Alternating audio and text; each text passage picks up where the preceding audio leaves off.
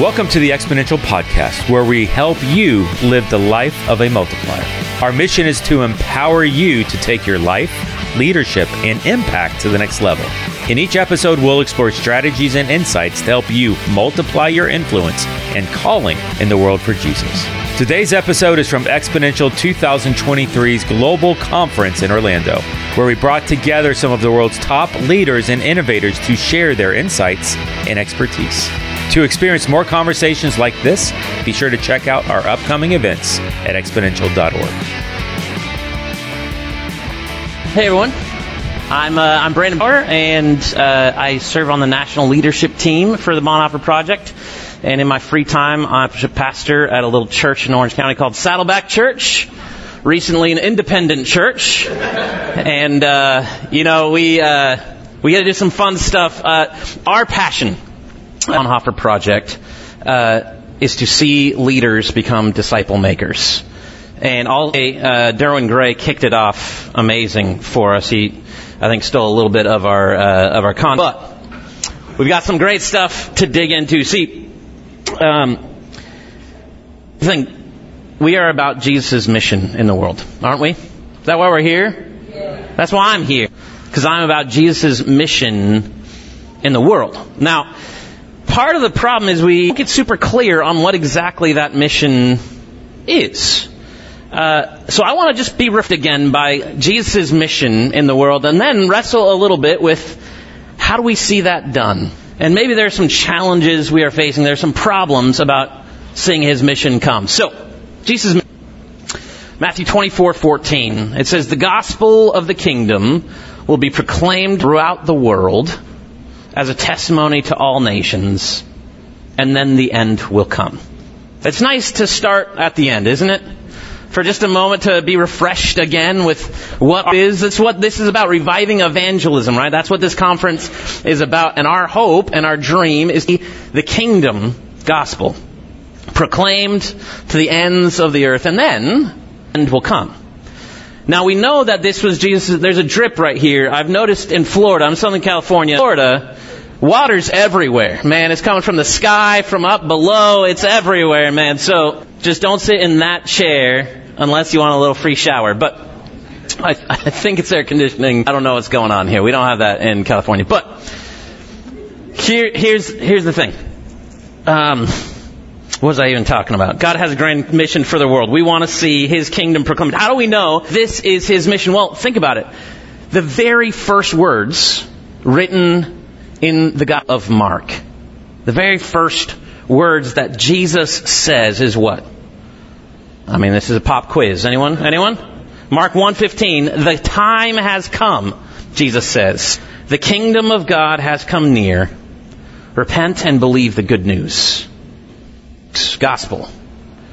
Those are his first words in the book of Mark. That starts Jesus' mission. And we know it is Jesus' mission because there's this great moment that I think uh, so many of us in ministry live in. Uh, in, in Mark 1, uh, 14, or sorry, 38. Mark 1, 8. It's one of my favorite things. He's been staying up all night, healing people at uh, mother-in-law's house, right? There's a line, and he's healing people, he's casting out demons. Jesus is doing this good kingdom. And then what does he do? That's all night. He wakes up very early in the morning while it is still dark. Making it very clear, this is very early in the morning. Okay, so he goes out to the Eremos place, the desert place, and he's praying. And he's, we can by the conclusion what he was praying about. He was refocusing. What is my mission? Why? So he's there and he's praying. He's finally getting a moment. You guys remember what happens? Anyone? Quiz? It's great. Book of Mark. It's good. You should read it sometime. So here's what happens. Jesus and coming up the hill are the disciples. And they're running after them. After what they say? Everyone is looking for you. Right? There's a line of people back there. We got stuff to do. Church to plant. We got stuff to do, man. People are waiting to get healed and demons cast. Good, good work. What does Jesus say in response? He says, I must preach the gospel in the other towns also. That is why I have come. Now, that's when Jesus says very clearly, this is my mission, is to see this happen. Okay. So let's play with this for a second. This is going to be a little interactive. You may have to talk to some. This is the, the mission Jesus has before him to proclaim the God of the kingdom to the ends of the earth. How would you do this? Yourself in Jesus' place. How would you do this? If your goal was to spread this good news around the world, what would be a few caveats? Okay, the first one is you have only three years before you're killed. All right, three years. Your home country is being ruled over by the most powerful empire in history. By the way, you have all authority in heaven and on earth. Okay? So here's what I want you to do. You know the answer, but I just want you to play with this. Your goal is to get a message of the earth. These are your caveats. What's your strategy? What I would first do is I'd go to some really influential donors and I'd convince them to give me a lot of money for this marketing campaign ever. Right? You're trying to get the mission, are you trying to get this message to the end, right? So I'd like, I mean, you, you can't do TV because it was the Roman Empire. I would do like the biggest papyrus, uh, like ca- campaign ever in history, right? And I'd make it real compelling, real sharp and flashy, and I'd hand out those pamphlets all around. That's how I would do it. Or maybe, maybe what I would do is, uh, honestly, if I'm, if I've got power in heaven and earth, I would just loudspeaker over the entire earth, right? Like just, uh, boom, just to everybody. That would be obviously the right way to get the message to the ends of, or you know what? What I, what I think I could do is, all these, you know what? Okay, check this out. All this big event, right? And all everybody, this really big, cool, attractional event. We'll have bounce houses, we'll have barbecues, we'll bring everyone there, and then everyone's having a good time, a big old party, and then right at the end of that, I'm going to sneak in a little bit of the, the gospel. Right? I'm going to sneak it right there at the end. See, it's funny, we laugh a little bit, but let's be honest. it's a little bit what we're trying to do to carry out this mission. Let's get real. We have our own strategies to try to see this gospel message get out to the ends of the earth. And I'd urge you to just wrestle for a moment. Is it working? In your churches, in your context, in your approach, is it working? Now, when I'm saying is it working, what I'm, what I'm saying is, are we seeing our churches filled with apprentices of Jesus? reproducing and multiplying and living out the gospel of the kingdom all aspects of their lives? Or are we more focused on building a church than we are building Are we maybe maybe is what's imagined a group of people that are showing up maybe once a month to a service and the rest of the time watching online? Was his goal hybrid Christians? halfway world, half little bit of Jesus in there? I don't think that's what he imagined. So we have our approaches, but had a different approach, and you can probably guess. You guys have read this part. Uh, this is what Jesus does. Jesus believes that the best way to see the gospel of the kingdom spread to the ends of the earth is through the work of disciple making. You know where he started? Not with influential donors not with a really cool big event.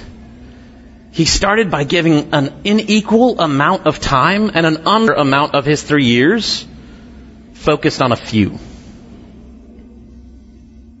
Now that seems completely opposite to me. If I wanted to start a movement where this story, this gospel message got out to the ends of the earth, I wouldn't have done it that way. And honestly, when you look at our strategies, it's kind of like we're telling Jesus, you kind of did it the wrong way, Jesus. We got a better plan. See, here's what he then, finally, at the end of it, says to his disciples to carry out this work. He says, we've heard that. Jesus came and told his disciples, Matthew 28, 18 through 20. I have been given all authority, even and on earth. It's all the authority we need.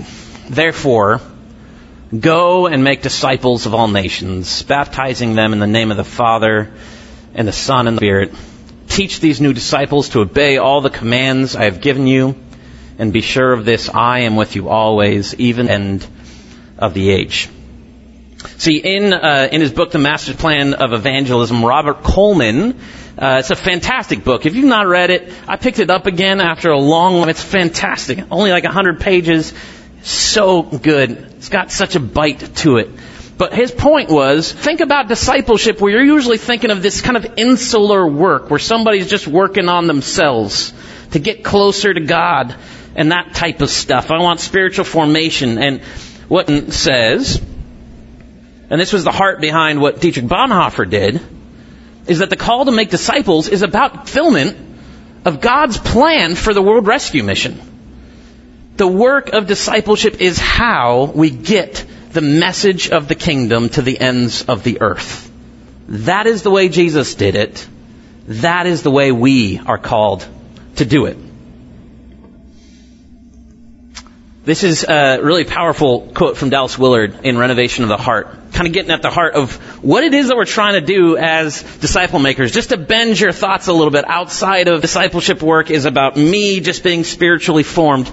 Here's what he says. He says, we must make no mistake about it and send out his trainees. Jesus set afoot a perpetual world revolution.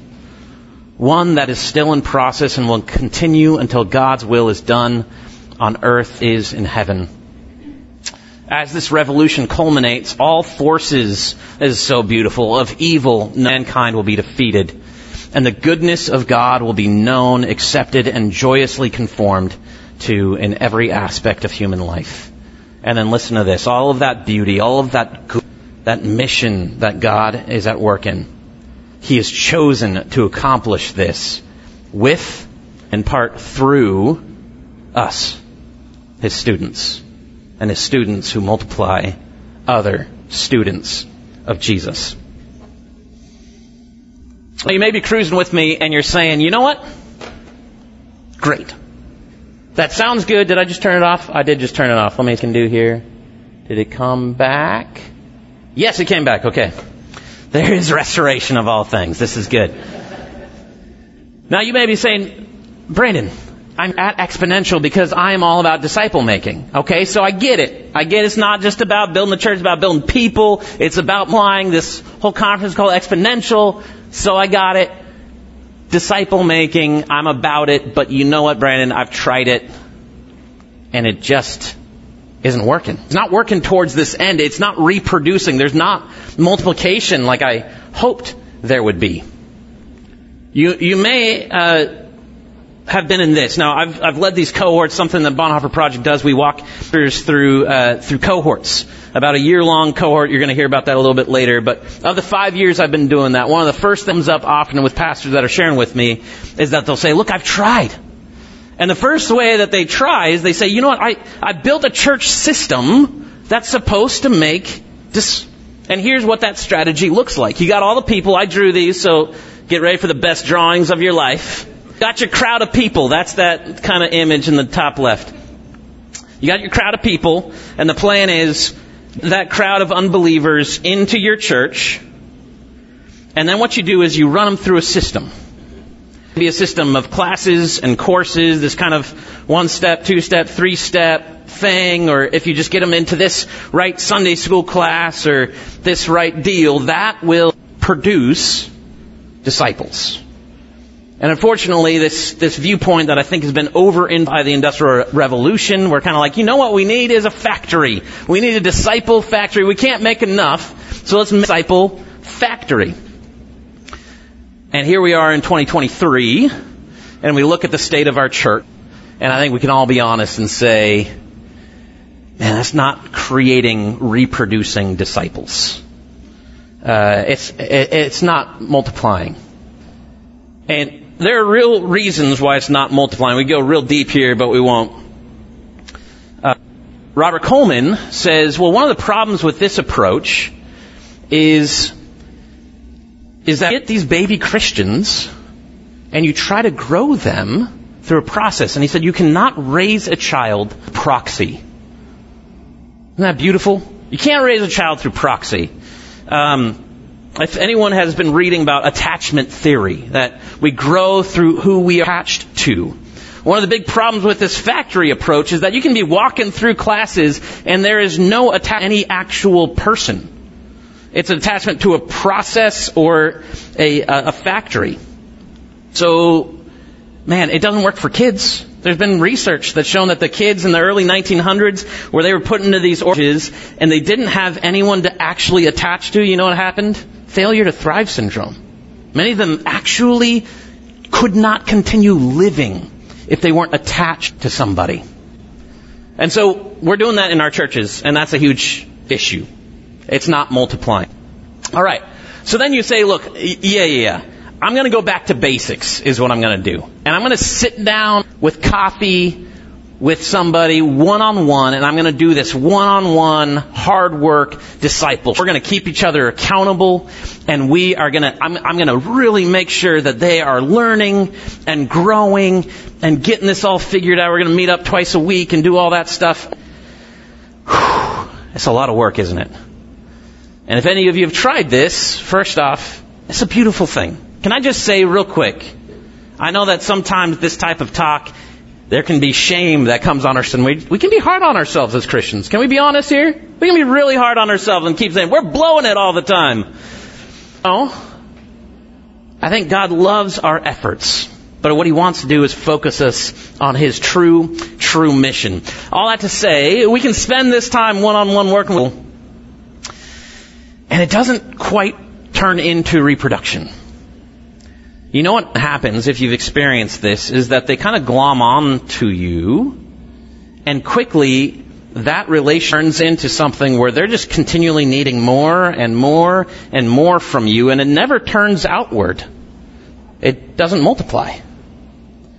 So if the top one results in factory produced, I, I don't know, Christians, not quite disciples. One, I think falls into the tendency that uh, Augustine, or do we call it Augustine down here, I don't know what it is. Um, he calls it the incurvatus in se. I'm going to throw a little Latin around. Sounds good. Incurvatus in se, this curvature into the self. That type of approach, fortunately, if it's not done towards the end mission with the right gospel in place, what we end up doing is hurting. Because we focusing, we focus them inwards on their own health, their own growth, and slowly over time we end up worshiping ourselves. And we miss out on the mission God has for us. And then you show up to some conferences and you're like, I got it figured out. Got to get them in groups. It's not a one-on-one thing. If you just get the group thing figured out, then, then a grow. And you end up with a life group. A group for life that huddles. Right? And that's what you end up with. And guess what? No multiplication. And now you may say, I've seen some multiplication in these, and I would say back to you, who had to do the multiplying? Who had to do the reproducing? You did. If you want more churches, who has to plant that other church? You do. If you want more of that one-on-one relationships, who has to do more one-on-one relationships? You do. How about more groups? You've got to be the one who launches them. That means it's not multiplying. So what do we do about this? Well, here's another image, one more drawing. We'll move on. This one's going to be up in the Smithsonian at some point. I think it's beautiful. This is a river. I'm going to tell you what the problem is. Okay? Why does this keep happening? Well, if you imagine this as a river, again, water's everywhere in Florida. We start midstream. What we do is we start by asking the question, what are you doing? What's your disciple making plan? What's your strategy? What are your models? What are your vehicles? How are you doing making? And sometimes in these types of contexts, these types of conferences, that's what we do. If we're really passionate about disciple making, that's in each other. What's your strategy? What do you got going on at your church? Or we go further down the river and we go downstream and we're getting down to the how level. What's the, what's the curriculum you're using? And so you come to a conference like this and you buy a new curriculum and you try it in your system and, ugh, it's not using. What's happening here? Well, here's you. This is you. Wait, you're looking great. And that's you holding a, a pail, okay? and you're down here bottom of the river, and you keep pulling up water, and it's polluted water. It's dirty water. And you know what you do? You you you keep trying to bail that water, and you're saying, "I need a different how," or maybe you go upstream to midstream, and I need a different what, and you keep bailing, keep bailing that water, and guess what? It just keeps being polluted. It will not reproduce. People keep being focused on themselves. The focus just keeps being inward, and so that just keeps going. And then you come to a conference like this, and you're like, "That's some fresh water." I met somebody at a church where like seems like something really cool is happening there. They're reproducing. This is making this chain reaction. Something really cool is happening. So you take that water and you put it into your river, and it's still polluted. See, the problem is we don't go upstream to what truly is our gospel. And this is the part that Pastor Derwin Gray uh, started in in that first session. See, we believe here at the Bonhoeffer, the gospel you preach determines the disciples you make. The gospel you preach determines the disciples you make. And so if the disciple or you are preaching, I'll tell you this, whatever type of disciple you are growing at your church is because the gospel that's at the root of it. Now, I know we all say, we know what the gospel is. And I'm not saying that we've got some real weird, kind of skewed, broken, heretical gospel. I'm not saying that you're holding something like that. But it may just be that we have inherited an incomplete gospel. And we have been handed down these incomplete gospels that are resulting in incomplete disciples. Misguided disciples. Now, if you're, I'm not going to go too deep into this. The next session we're going to do next tomorrow at what time? At 8:30. It's going to be fresh. 8:45. Sometime around there. Bring your coffee. We're going to be diving into the six different gospels, and the gospel leave we need to be preaching. So there's a little uh, little pitch. But here's what the problem is with our gospel. I'll just go into, I think, the gospel that generally coats much of our church today here in the West. Is we have separated salvation from discipleship. And we've made discipleship optional.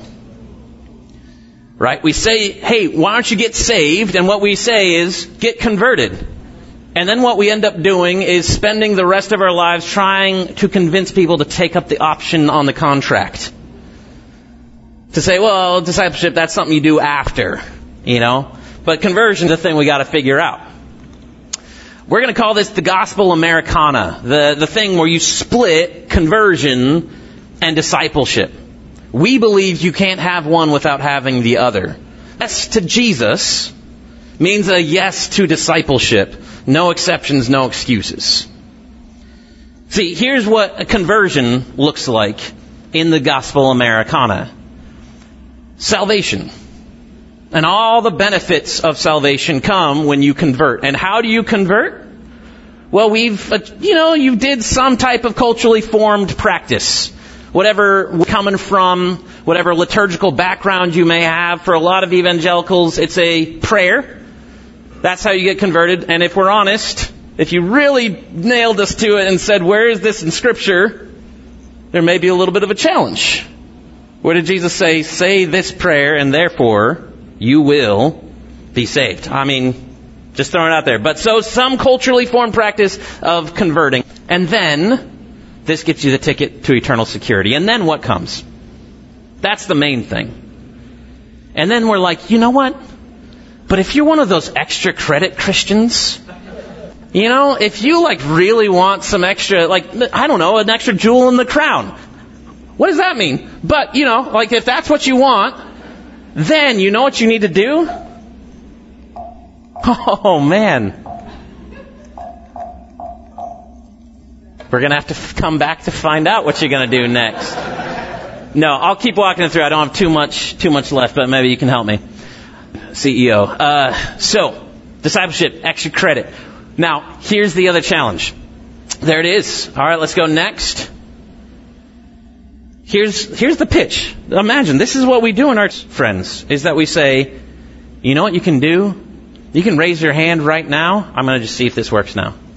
It does. Thank you. We say, if you just raise your hand right now, if you prayer, if you do this thing, guess what? Your eternity will be set. Jesus' blood covers you. You are saved for eternity and you don't have to do anything else. Everyone would want that. Everyone would sign that. And the part that we leave out is when Jesus says, if you want to come follow me, you must deny yourself, pick up your cross and follow me. Those are the words of our Savior. And yet those are not the words from our pulpits. And so what we end up saying is for discipleship, it's extra credit. And you know, if you want to do it, you have to die to yourself.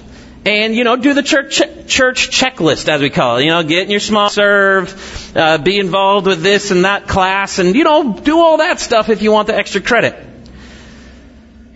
And then a lot of us, if, if you've got like a discipleship edge here, what you'll end up doing is communicating discipleship process not as this is just what it means to be a Christian, the benefit we try to offer is we say, well, this is spiritual formation.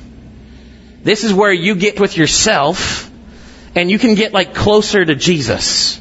And that is what you'll get. That'll be the benefit to you if you work harder. And you know what most people say? Mm, it's not so important. want the not going to hell thing. How about I just do that and then you getting closer to Jesus? That sounds nice. I guess I'll go through one of your classes every you know few months or something like that and check the box and feel a little bit cl- a little bit more integrated to to myself. You guys are starting to see the problem here? You seen why our church results in what it results in? The sin that we have to step into is we need to restore discipleship to its rightful place as a natural part of what it means to be saved. The gospel we preach determines the disciples we make. And if our gospel does not involve dying to ourselves, picking up our cross to follow Him, that's the type of disciple we're going to get. This is what we do. This, I mean, I have my full-time job, but my passion here with Bonhoeffer Project, the reason I'm here is because I believe in this process. Um, and so what our hope is to do as a process is we walk through with pastors. Let me just tell you something. This cannot be solved in one talk. I know a lot of times what we're doing in a conference like this, we want that silver. We want that thing that will solve all of our problems, but this is a DNA issue. This is at our DNA level of what we believe and who we are. And we have been so up in this gospel Americana that it takes some time to unwind it and be refreshed again by the good news of the kingdom. And so, we walk people through. We start upstream, then we go midstream, and then we go downstream the way you ought to go. And we basically spend time together. Ten months, we have a six month uh, thing that Dan's going to share about in just a second. But that's our process. Uh, I would love, how, how are we doing on time? We're doing great. So, I would love if any questions came to mind as I was sharing, anything that is irking you or challenging you or is uh, a question clarity that would be helpful for you. I'm just trying to fill in a little bit so that you can be thinking about a question because whenever you open up for questions, there's a big moment of pause and it's awkward. So I'm going to keep talking while you think of one question, and then uh, and then we'll dive into it. Yes, I see that hand. Yes, uh, the master plan of evangelism by a man named Robert Coleman who worked with the late great Dr. Billy Graham, and um, it's just a fantastic book. I taught one. I talked about uh, renovation of the heart, Dallas Willard. Um, but really, a lot of the heart of this is in conversion and discipleship, uh, written by Dr. Bill, who founded Bonhoeffer Project. Um, it's a big red book, and it's somewhere. We're handing it out. We're going to be giving it out. It's back here. I won't do the Dan Leitz thing and disappear and then come back. But uh, any other questions? The last slide. Let's see if it will do it. Yes. The solution is to restore discipleship to its rightful place. That a yes to Jesus means a yes to a journey in Him. Are you going to speak about how to engage a post-Christian culture with the gospel? Mm. It's a good question. I, am not going to speak because the rest of the gonna, the rest of the team is going to be doing other workshops. Uh, I think it's a really important question. Uh, in a, in a post-Christian setting, I mean, I'm in Southern California, so we're somewhat post-Christian. Where are you coming from? Toronto. Okay, so you know it too. We got to connect afterwards. I'd love to hear what you're, what you've experienced. My personal thought is a gospel of escapism. Say this thing, do this formula, and the world doesn't matter. You'll just escape to a disembodied heaven. Uh, that ain't speaking to my generation or the generation to come. Um, but one that's about the restoration of all things, the Savior that doesn't just want to heal our spiritual category of us, but all of us. Um, a gospel that doesn't have to do just with me individually, but has corporate realities to it. Uh, I think much more intriguing and works out. True gospel. So, yeah. Yeah. Man, I really appreciate that. I, for anyone the recording, I'll speak this back. Uh, basically, it's a question about gifting and saying, hey, if there is uh, sifting around uh, disciple making, seems like some people it comes a bit more naturally to others. I think beneath that question may be um, a perspective of what's happening midstream. So I think when it comes to disciple making, I'm so focused on the how. This is the model. And sometimes those models are going to be more beneficial to certain personality types and certain giftings than others. All I know is that the call to make disciples is absolutely baked into what it means to be a follower of Jesus. If I am being a follower of Jesus, my mission is to see others being pulled um, by Jesus through me. And so that would tell me, well, if this is for all of us, it's going to fit all personality types. Um, I think the beauty of what disciple making is, without getting too far, is that it is done when we bring ourselves to another person and see kingdom come through us for the sake of, of others. So, anyway, that's a quick, quick answer to a much more complex. Yeah. That is correct. Thank you. Yes. So the next session, Wednesday, will be focused on, on the Gospels. Uh, what is the gospel that we are preaching? Which ones may we be more influenced by? Again, that we've inherited or we've been trained up in. And then after that, we're going to be going a little bit more midstream. Some talking about our language around disciple making. Um, and the, how the words we use are extremely, extremely important. I'll get into some of the modeling. So, yeah. What's that? Content for the plan. Yeah, so so this, if I just walk this through, so this is actually our process. I'm going to explain that in just a minute. Okay, so basically, this is this is our process that we through over our our cohort time, um, which is normally 10 month. I think we have a six month uh, kind of that we're doing, and what we do is we start with a few few months in the gospel. Then we move midstream. What are our models? What uh, what is our strategy? How do we defining what a disciple is?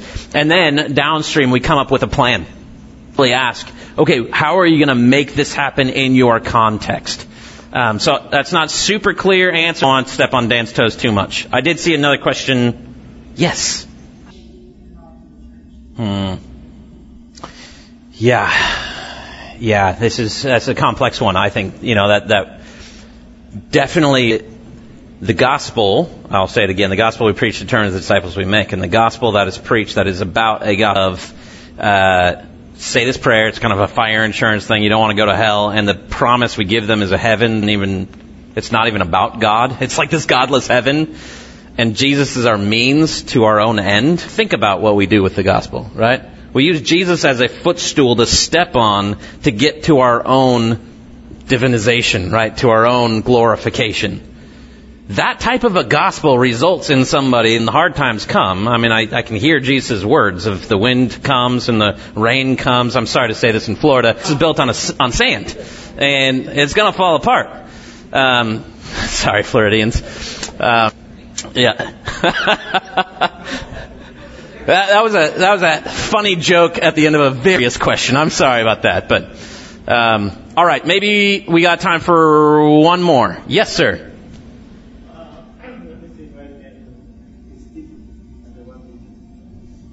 Yeah, how is how is this method different? Well, first off, I think that's again mission at the midstream level.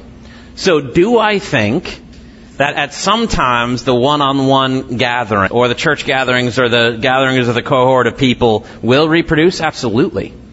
I, I, I don't get so focused on the means. Uh, now, I think some means don't work. Like, let's just be honest. Some methods just don't result in disciples, reproducing disciples. But I think a lot of the other ones, it's what's, what's not wrong is the method. What's wrong is the water that's upstream. And so any, try your hardest, but if that water's polluted, it ain't gonna work. We're gonna just keep curving people into themselves. And it's not gonna reproduce. You know, I think about when you, uh, I heard about this. I'm California, so I don't know, but right, a, a horse and a donkey, and they make a mule. A mule will never reproduce. Does anyone know this? I don't know. God, some people. Is it? This is correct. All right. Southern California for the win, everyone. I don't know if I've ever seen a mule in my life. This is what happens, right? Our gospels result in a bunch of mules. Uh, sometimes we will do a lot of stuff, check a lot of the boxes, do the church checklist, but are not reproducing. And with that, I come up. Got to end with a set of uh, mules. Thank you so much, Everson. Thank you for listening to this Exponential podcast episode. Visit exponential.org for more resources and join our community of like minded leaders, pastors, and planters who believe in healthy multiplication.